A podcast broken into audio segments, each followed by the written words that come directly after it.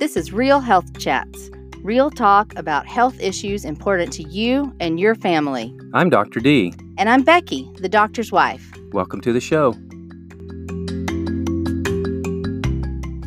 Hey everyone, welcome to Real Health Chats. I'm Dr. D. And I'm Becky, the doctor's wife. And this is episode 21. It's early August, and we're going to be talking about going back to school. Back to school. Yay. we're going to talk about your college age kids. We've had five kids go to college. We still have one that'll be in college in a year or so. Yep. So some of these things I think we've done pretty well, and some of them we could have done better. Yeah, we didn't have a list like this for some of them, so this is good. We had a listener talk to us about this after one of her kids went off to college. She thought we should talk about all of the things medically that we might need to help our kids with before they even left for college. Things that would be good for parents to know when they're starting to send them off. So that's what we're going to talk about first today. Yes, this is important information that sometimes we don't really think about as we're preparing to send our kids to school. They have to be registered and get their dorm or apartment, but some of these medical things we may not think about. So, this is a good list to go through, I think. One of the things that is extremely important to do before we send our kids to college is to teach them how to take care of themselves in going to the doctor if they get sick, what they should do, teach them how to fill out paperwork, things like that. Because some kids have never done that because their parents always do that for them. Right. They'll need to have important information like their social security number, their health insurance card and information, who their doctor is, what medicines they're taking. They'll need to know all those things. I'm pretty sure our kids did not because I don't think so either. I always filled out their forms for of them. Of course. I mean, you do all that stuff for them, and then all of a sudden they're 18 going to college. These are, these are some of the things you forget. There's a gap there in the knowledge that we're trying to give them as they're getting ready to go to school. It reminds me of totally off topic story. of a friend of ours was at our house one night and she got a phone call from her kid who was away at college. He was in his first semester away at college and he called because apparently she had ironed all of his clothes his whole life and he was calling because he didn't know how to iron his shirt. and I thought that was pretty funny. It also reminded me of one of our kids who called us because he was going to make frozen pizza.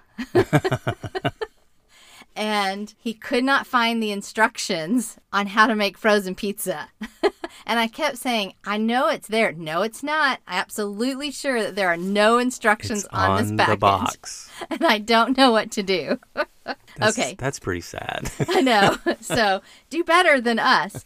Anyway, that was totally off topic, but it's just kind of a good example of the things that we do for our kids and we don't teach them things. And obviously, medical information is so much more important than ironing or a pizza. So Right. So you don't want to get the call, "Mom, I'm sick. Where do I need to go to the doctor?" Or, or I'm at the doctor's office. I don't know any of these questions they're asking me. right. So this information is is important to help our kids grasp and get.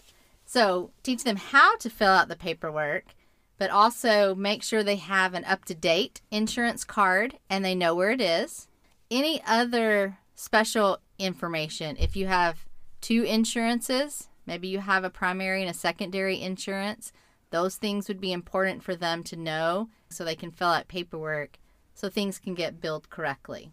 Another important thing is to check out your insurance information so that you know what facilities would be best for them to go to if they did get sick. So, in network can often be an important uh, piece of information to know. And there may be some offices that are in network and some offices that aren't. Same with hospitals and urgent cares.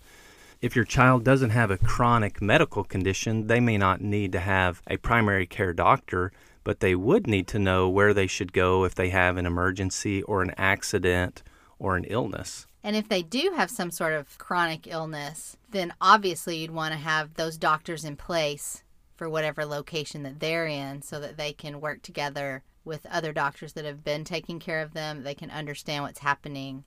And your child should be able to understand and explain their own illness if they have to go in for medical treatment. Right. So it's really important that they have an understanding of any medications that they're taking, what they're taking it for, what their dosage is, the pharmacy that they get it filled at, those type of things. And that's another important piece of information to find out when they go to school is what pharmacy they're going to use. If they have medications that they're going to fill regularly, it's important to find out which pharmacy is, again, in network, which one is maybe close to where they're going to shop or where they live so that it's convenient for them to pick up their medication. As I was thinking about this topic and doing a little bit of research, I came across some other paperwork that might be useful for parents to look into when their kids go to college. And those include a HIPAA authorization form, medical power of attorney, and also another type of power of attorney, which is called the durable power of attorney, which I guess has to do with finances. Can you speak a little bit to those forms and why they're helpful in sending your kids off to college? Yes, we run into this quite frequently. So it's important if your child wants you to know what's going on with their health information, or you're going to need that health information to pay bills or to, you know, help make appointments or whatever, they need to sign some type of release so that that facility can talk to you as their parent. Otherwise, the facility's not going to be able to release any information because your student is an adult and they're the ones that are responsible for that. So, even if you're paying for it, even if you're paying for it, we ran into that with one of ours. We had a billing issue with a facility and they would not talk to us because he was an adult and it turned into a little bit of a mess. But that's what we're trying to help you avoid. So if you sign those releases up front, and if they put your name on the release, then the facility or the doctor can release that information to you as their parent and help them navigate things maybe a little easier. So, the other two forms Becky mentioned a medical power of attorney will give someone else authority to make medical decisions in case someone becomes incapacitated. Some of these forms can be downloaded from online, and an attorney can help fill some of these things out too. A durable power of attorney is a legal form that lets another person sign legal documents or sign in financial matters if someone is either incapacitated or out of the country or otherwise unavailable to do those things. So the durable power of attorney probably isn't that important for a student going to college unless they might be on a study abroad program or they're going to school out of the country. A medical power of attorney could become important, although in most cases a parent is going to be able to make decisions for a dependent child even if they are adult age. But that would be something to check in your state and also check with an attorney as to how that would actually take place. I did find that each state has different rules about that. So it is good to check on the state, both where you live and where your child might be going to school if they're going out of state from where you live. So, just a quick recap of those things that we talked about. If you're making a list, now's the time. Pencil's ready. Here you go. Okay. First, number one, teach them what to do. Let them fill out paperwork when you take them in to the doctor sometime. So if they have to have a physical before they go to college, this would be a good time to practice. Oh, yeah, good idea. You're a smart one. Number two, make sure they have an updated insurance card and all the insurance information they need. And up to date contact information. Yes. You may need to take pictures of it and put it on their phone in their notes, something like that, because it's probably 95% probability that if you put it on a piece of paper, they'll lose it in their first couple of days at school. Yeah, that's a good idea to put it in their phone. Okay, number three, know what hospitals, urgent cares, doctor facilities are available in network where your preferred providers would be. And if your child has a chronic illness or something that they'll have to go to the doctor frequently about, try to have those providers in place before they go. Number four, check out the pharmacies. What pharmacy your child should use if they have medication they take regularly, that they know how to refill those, that they know where to do that, and make sure they have enough of their medicine when they actually leave. So that's not something they have to think about their first few days in college is figuring out that they're out of medicines and they're really busy and so they may not even remember to get them refilled. So definitely something to think about. And then number five, look into the HIPAA forms or the power of attorney forms if that's something you feel like you're going to need, especially if they're pretty far away from you. Just from our own experience, it's probably a great idea to have a HIPAA form so that you can find out information about what's happening if they're sick or need surgery or something like that and you're not right there available. Just a few other things that I found in my research, and I've talked to other moms who have sent their kids off to college, some other pieces of advice. One was if they live in a dorm or if they're going to share a shower, to buy them flip flops. I guess you don't know where anybody else's feet have been. Athlete's foot can be a scourge. so, getting flip flops for the shower is a good thing. Another issue is that kids in college have extremely high incidence of stress, anxiety, and depression. So, being able to have great communication with them about that, talking about it before they even leave, things that might help them reduce some of that stress, some of the anxiety, resources that are available if they start feeling like they're overwhelmed and having stress and anxiety.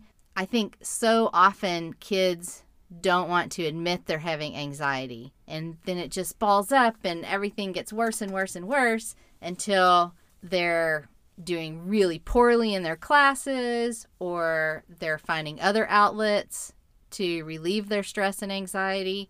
So, being able to talk about that and knowing that there are resources out there and that you're available for them to tell you about that and you'll help them, I think is really important.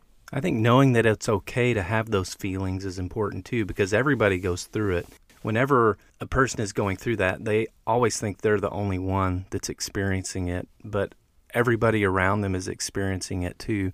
And I think knowing that, knowing that it's probably going to happen is is very helpful and then maybe having ideas and resources front loaded so you kind of know where to go when those things do happen is very helpful. And I think as parents, it's really hard to let our kids experience those negative emotions.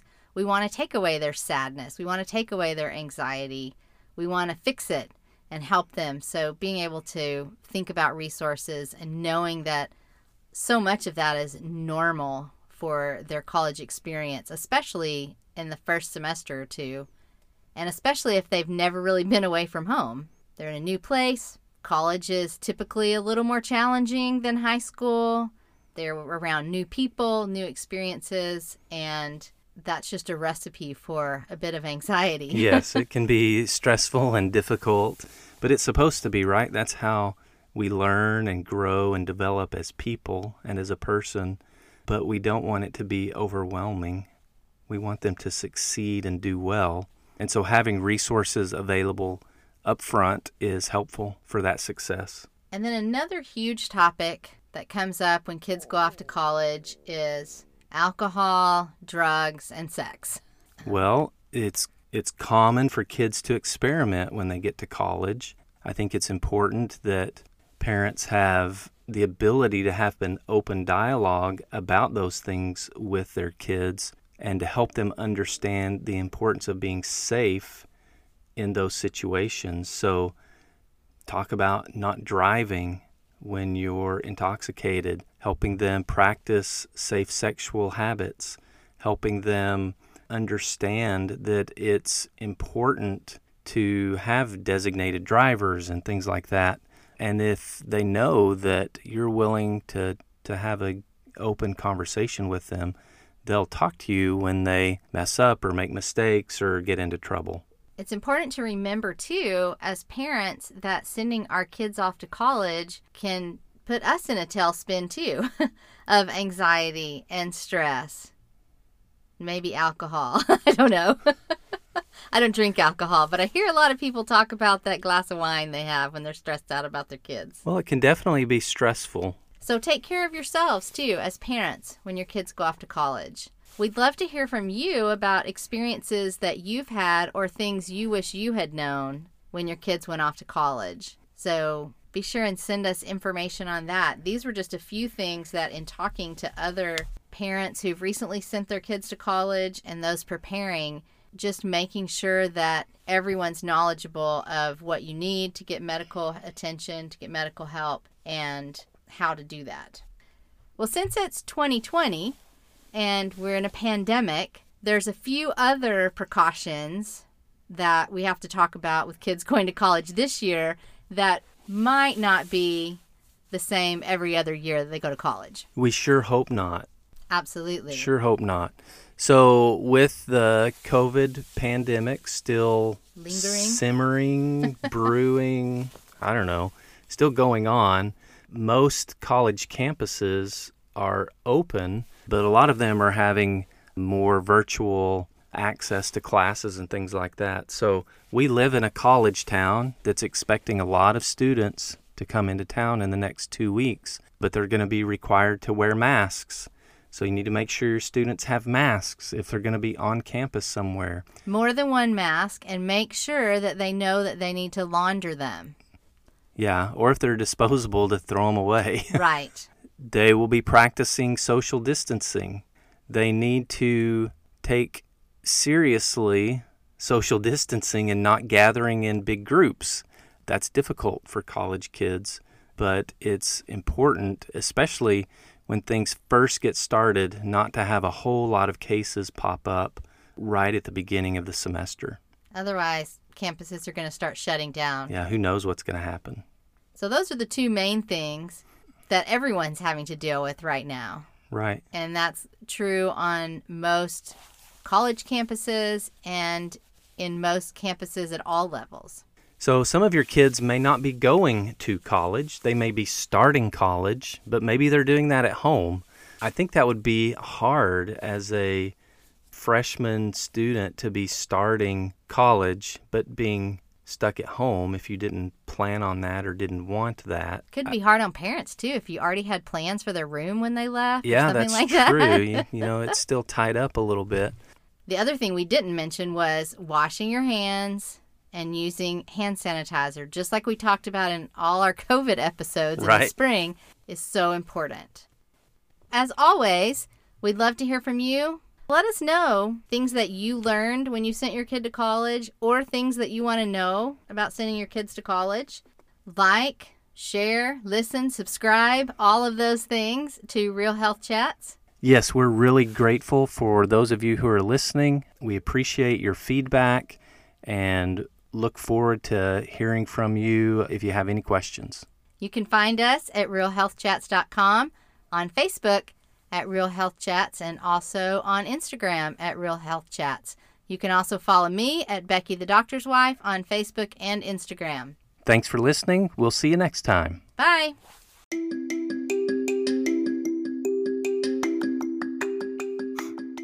What was discussed today is for information only and is not meant to replace or override advice from your physician.